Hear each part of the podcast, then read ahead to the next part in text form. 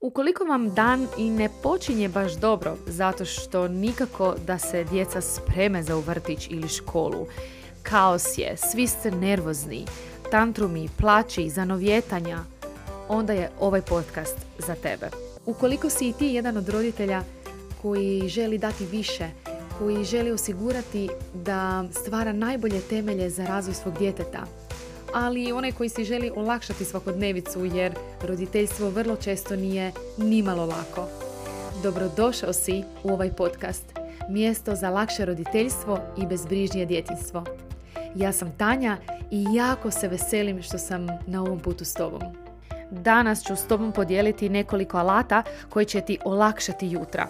Ali ne samo jutra, zato što ti alati su primjenjivi i u nekim drugim situacijama ali zasigurno imat ćeš pregršta lata u džepu koje već sljedeće jutro, sutra ujutro možeš iskoristiti.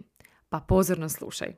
Jutra stvarno mogu biti grozna. I ja sam se u to uvjerila kao mama dvoje djece, ali i klijenti mi vrlo često to govore.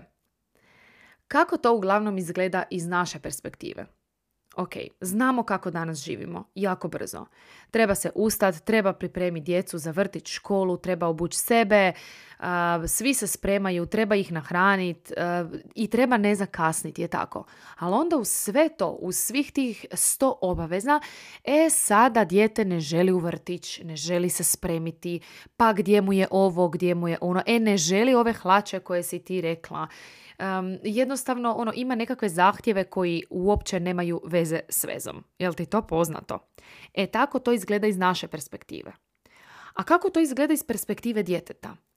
S perspektive djeteta to izgleda ustao sam se i sad moram. Moram se obući. Moram ići u vrtić. Moram cijeli dan biti bez mame i tate. Moram biti u skupini sa 20 djece, pa makar volim vrtić, to je u skupini sa 20 ili 15 ovisi da li su jaslice ili vrtić djece, toliko energija, toliko buke, toliko podržaja, toliko moranja, toliko nedovoljno mjesta za primirivanje i umirivanje i nemogućnost povezivanja sa najbližim osobama na svijetu. I to za mnogo djece traje i 8 sati. Dakle, tek sam se ustao i moram, moram se obut, moram se obuć, moram požurit, mama samo hoda, tata hodaju, lijevo desno, lijevo desno, vidim ih gore, samo šibaju, stalno nešto. E tako to izgleda iz pozicije djeteta. Ako malo zavirimo u ono što je uvijek pokretač ponašanja djece, to su potrebe, je tako, emocije i potrebe. Dakle, postoje određene potrebe koje onda izazovu emocije. A osnovne potrebe djece su potreba za povezanošću, sigur, sigurnošću i potreba da su značajni. E sada kada malo se vratimo u ovaj opis jutra iz njihove perspektive i ove tri potrebe, hm, pa kad malo bolje pogledamo, zapravo im niti jedna od tih potreba nije dovoljno zadovoljena. Jer znači tek se ustanu i općenito djeca imaju jutro veću potrebu za povezanošću. A ono što dobivaju je jurnjevu roditelja da uspijemo sve ishendlati. I razumijem svih nas jer treba ishendlati jutra, treba doći na posao, treba sve to obaviti.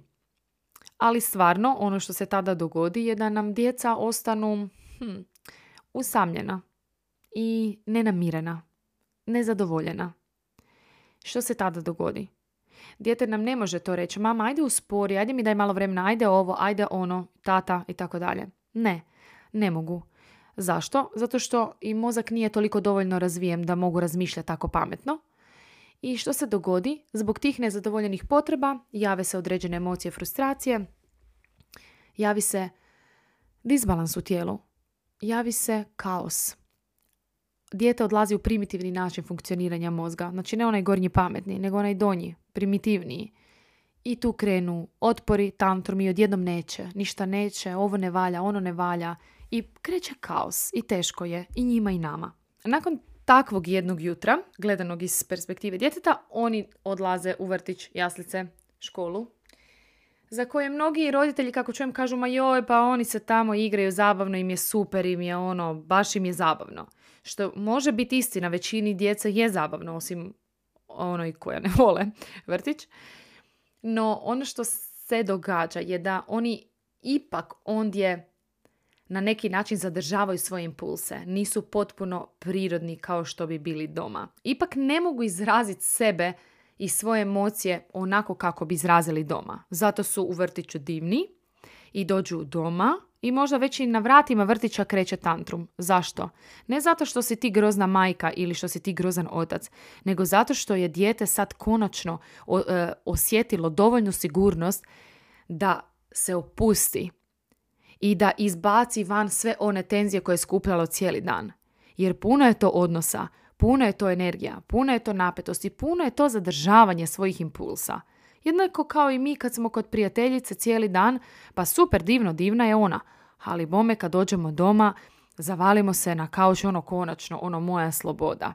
Znači, nemoguće je da smo potpuno opušteni kod nekog kao što bismo bili doma. Sad zamislite da ste cijeli dan zapravo sa 20 uh, ljudi, nego kraj ljudi čije reakcije i ponašanja ne možeš baš baš uh, predvidjeti, jer kod djece je nepredvidljivo. Šta su manji, to su njihova ponašanja i akcije nepredvidivi. Nemaju oni samo kontrolu kao i mi. E sad zamisli cijeli jedan dan kraj takvih ljudi. I tako smo mi došli do nečeg osnovnog i prvog alata ili savjeta, kako god ga nazvali, koji će sigurno utjecati na to kako izgledaju vaša jutra. A to je vrijeme povezivanja. Ustani se 30 minuta prije. I u tom jutru imaj sa svojom djecom 20 ili 30 minuta zajedno. Ili 15. Ali samo da imate to vrijeme zajedno u kojem ćeš biti potpuno posvećena ili posvećen svom djetetu. Može to biti igra, može to biti samo maženje, može to biti pričanje, bilo što. Samo da je potpuno, potpuna posvećenost. Ne da obavljaš nešto, i, a dijete se igra, nego da smo baš uz dijete. Isto tako, jako su važni i jako su korisni rituali jer nam oni daju osjećaj povezanosti s nekom osobom, osjećaj posebnosti. I ta povezanost se zapravo, e, zapravo ostavlja otisak u mozgu djeteta i to on nosi cijeli dan. To mu daje snagu za cijeli dan. Ritual može biti zajednička priča ujutro, može biti, evo na primjer, mi imamo zajedničku pjenicu. Ja pijem kavicu, a moja djeca piju pjenicu. Imamo onaj neki mali aparatić za pjenicu, ja i tu napravim pjenicu.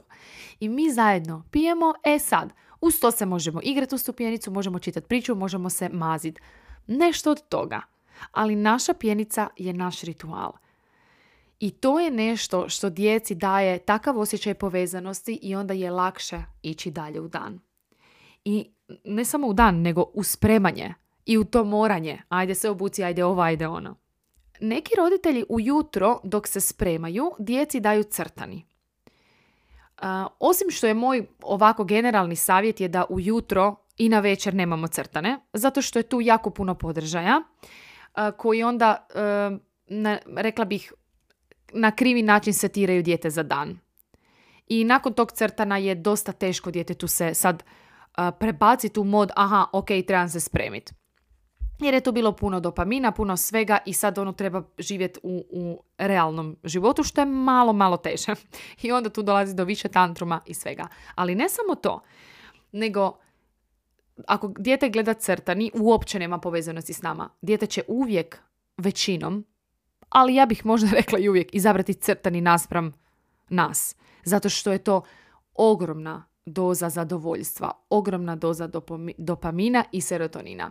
Ok, ali odgledaju crtani, nisu dobili iskrenu povezanost s nama. Dobili su samo hrpetinu podržaja, nakon kojih treba sad se prilagoditi na funkcioniranje s manje podržaja i ništa nije tako dobro više u tom jutru kao taj crtani. Ništa nema toga što može zadovoljiti dijete kao taj crtani.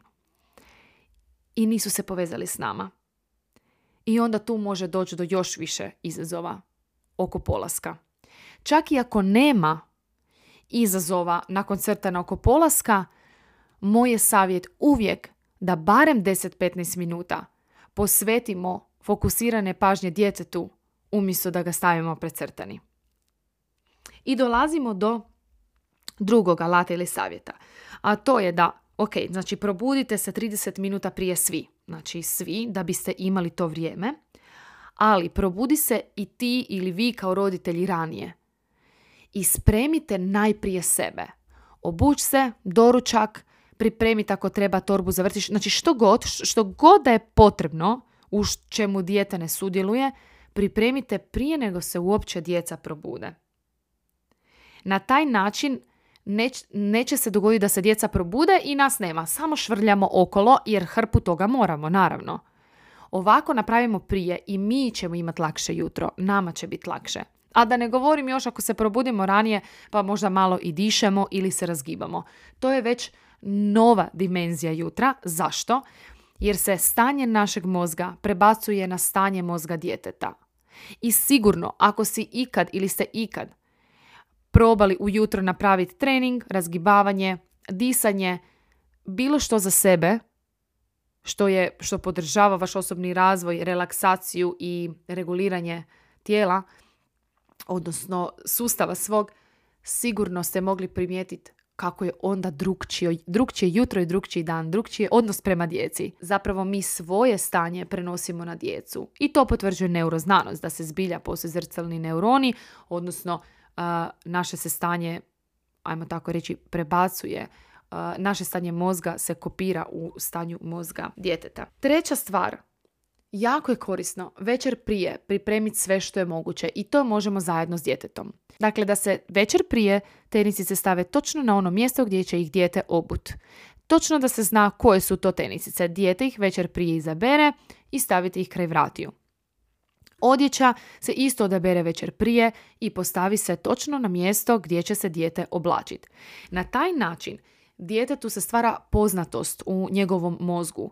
Ono što je poznato i predvidljivo je zapravo sigurno. Tu se javlja veći osjećaj sigurnosti, a manji osjećaj propitivanja i testiranja granica. Znači uvijek je odjeća na istom mjestu i nakon nekog vremena, tako nakon mjesec, dva možda, dijete će toliko biti naviknuto na to da će te sve radnje postati automatizacija. Odnosno, obavljat će ih automatizmom i neće ih propitivati. A propituje ih zato što zadovoljava određene svoje potrebe. Nekad, djece, nekad se dijete ne želi obući jer na taj način dobije zapravo pažnju. Želi nam reći želim kontrolu, želim osjećaj da mogu odlučivati, želim da me vidiš. Znači namjera je uvijek najbolja. Iza najgorih ponašanja djece namjera je uvijek najbolja i to neka bude onako uh, određena molitva koju si ponavljamo sto puta u danu. Tu nam može uvelike pomoći plan rutina. Znači možemo imati plan rutina za večer u koji ubacimo i to spremanje zapravo za jutro i možemo imati plan rutina za jutro i to dodatno obrađujem u e-booku Odgoj smanje stresa i opisujem zašto je on dobar, a ukratko sada da kažem, to je zato što onda nismo mi šefovi koji vrše pritisak nad, dje, nad djecom, nego su zapravo oni sami svoji šefovi i oni vode svoj proces i time se zapravo razvija odgovornost i samokontrola, a ne da mi kvocamo iznad glave, ajde obuj se, ajde izvoli, ajde sad ovo, ajde sad ono. Znači, ne razvija se odgovornost djeteta tako da ga prisiljavamo pa se ono pokori nama, da ne izgubi ljubav, da ga ne kaznimo, vićemo ili što god, već time da dijete uspije samo voditi taj svoj proces.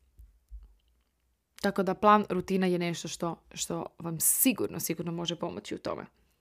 I isto djetetu daje određenu dozu sigurnosti, a ne samo osjećaj kontrole koja je u toj ranoj dobi toliko važan. Znači, osjećaj kontrole. To je nešto što je izvor mnogih nepoželjnih ponašanja kod djece.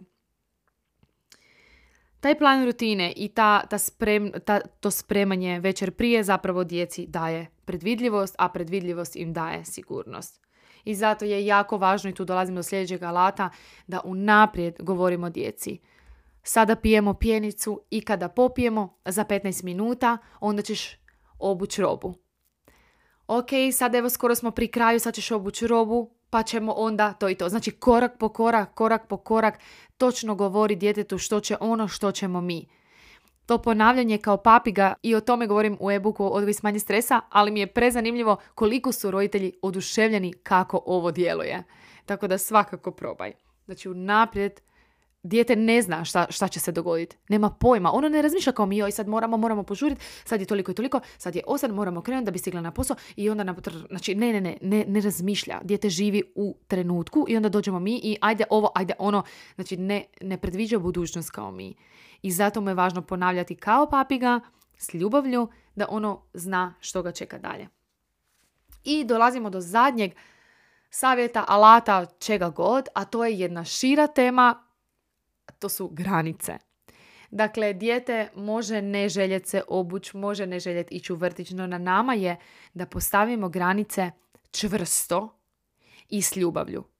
Izbilje je to jedna ogromna, ogromna, ogromna tema o kojoj možemo jako puno. Zašto? Zato što granice su najteži dio u roditeljstvu. Kako biti čvrst i postaviti granice, ali ne biti ljut.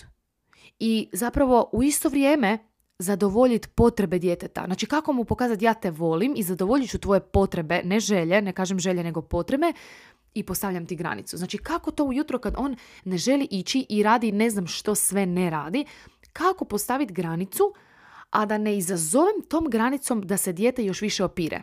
Jer ako je naša granica agresivnija, ako kritiziramo, ako prijetimo, ako uvjetujemo, ako dižemo ton, mi šaljemo djetetu da je ono krivo, da nešto s njim ne valja i zapravo uskraćujemo mu ljubav. I tad njegov mozak doslovno se lampica pali, opasnost, opasnost, opasnost i baca ga u primitivno funkcioniranje. Tada se dijete još više bori ili ili se povlači. Jedno od toga. Neka djeca se i povlači i sve slušaju samo da dobiju ljubav. Definitivno. Ili znači da ne izgube ljubav, da, da ne dobiju kaznu, da ne dobiju bol. No definitivno nema tu i kod takvog povlačenja i kod te jako poslušne djece, ali zapravo poslušne jer ne žele izgubiti ljubav, ne dugoročno nemamo dobre rezultate. Dakle, postaviti granice. Na primjer, ako dijete ne želi u vrtić, znam, znam da ne želiš, razumijem te i sad je vrijeme da idemo.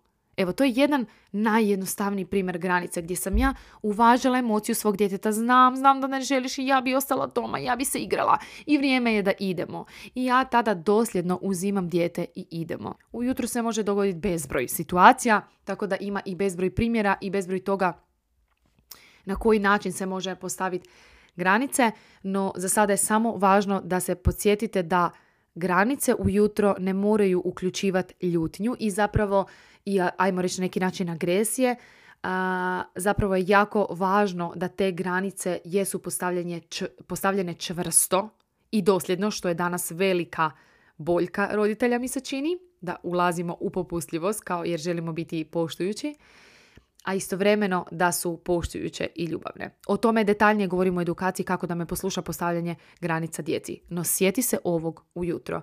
Želim biti čvrsta i u isto vrijeme poštujuća i ljubavna. I upravo to i je jako važno, jer razumijem da si ljut i u redu je da se tako osjećaš i ne dozvoljavam da to radiš.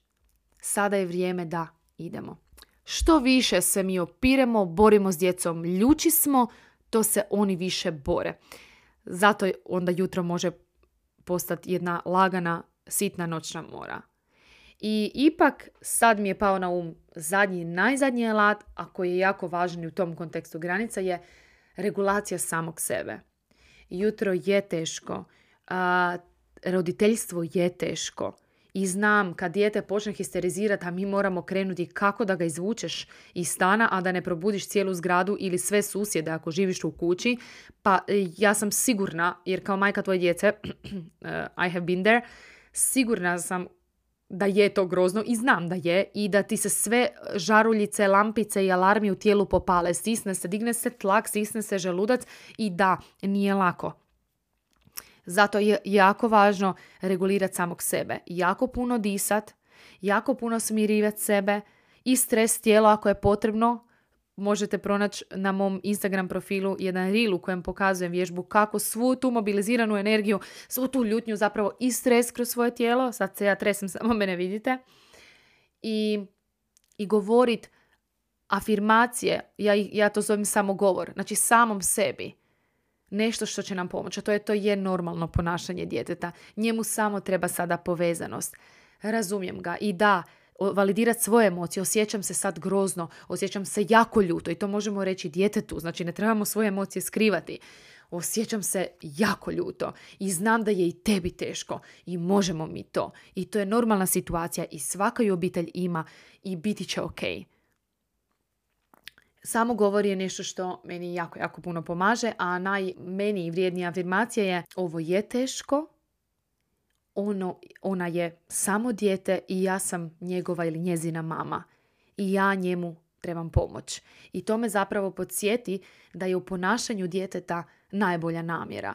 A kada ja osvijestim da je u ponašanju djeteta najbolja namjera i da koliko god grozno ponašanje bilo, ono zapravo samo želi zadovoljiti neku svoju najbolju i naj, ono, kako bih rekla, najprirodniju potrebu, onda se i moje tijelo smiri. Jer znam da mi onda to ponašanje djeteta nije prijetnja. Uh, I onda moj mozak shvati ok, u redu je, u redu je. Može iz onog primitivnog dijela ući ovaj racionalni i vidjeti aha, ok, mom djetetu trenutno treba povezanost da bi me išta uopće moglo čuti. I eto, došli smo do kraja. Vjerujem da će neki od ovih alata vam pomoći jutro, ako ne, ako ne i svi. Sve da samo jednog upotrijebite, već ćete sigurno osjetiti promjenu. Budite kreativni, istražite i najvažnije od svega, budite uporni. Jer promjena se ne događa preko noći, već trebamo biti uporni. Ukoliko ti se sviđa ovaj podcast, ukoliko ti je koristan, pusti komentar, ocijeni podcast, veseli me čitati vaše iskustva. Roditeljstvo je jedan od emocionalno najtežih poslova na svijetu i zasigurno najvažnijih. Znanje i alati nam uvelike mogu pomoći da olakšamo svakodnevicu s djecom, da živimo ispunjenije, da se osobno razvijamo i da smo povezaniji unutar svoje obitelji. Zato ih redovito pripremam za vas putem edukacija, čiji ćeš link pronaći u opisu ove epizode. I zapamti, to što si ovdje znači da si izvrstan roditelj, jer svjestan roditelj nije savršen, već je svjestan roditelj onaj koji uči i razmišlja o svojim postupcima, te preuzima odgovornost za njih.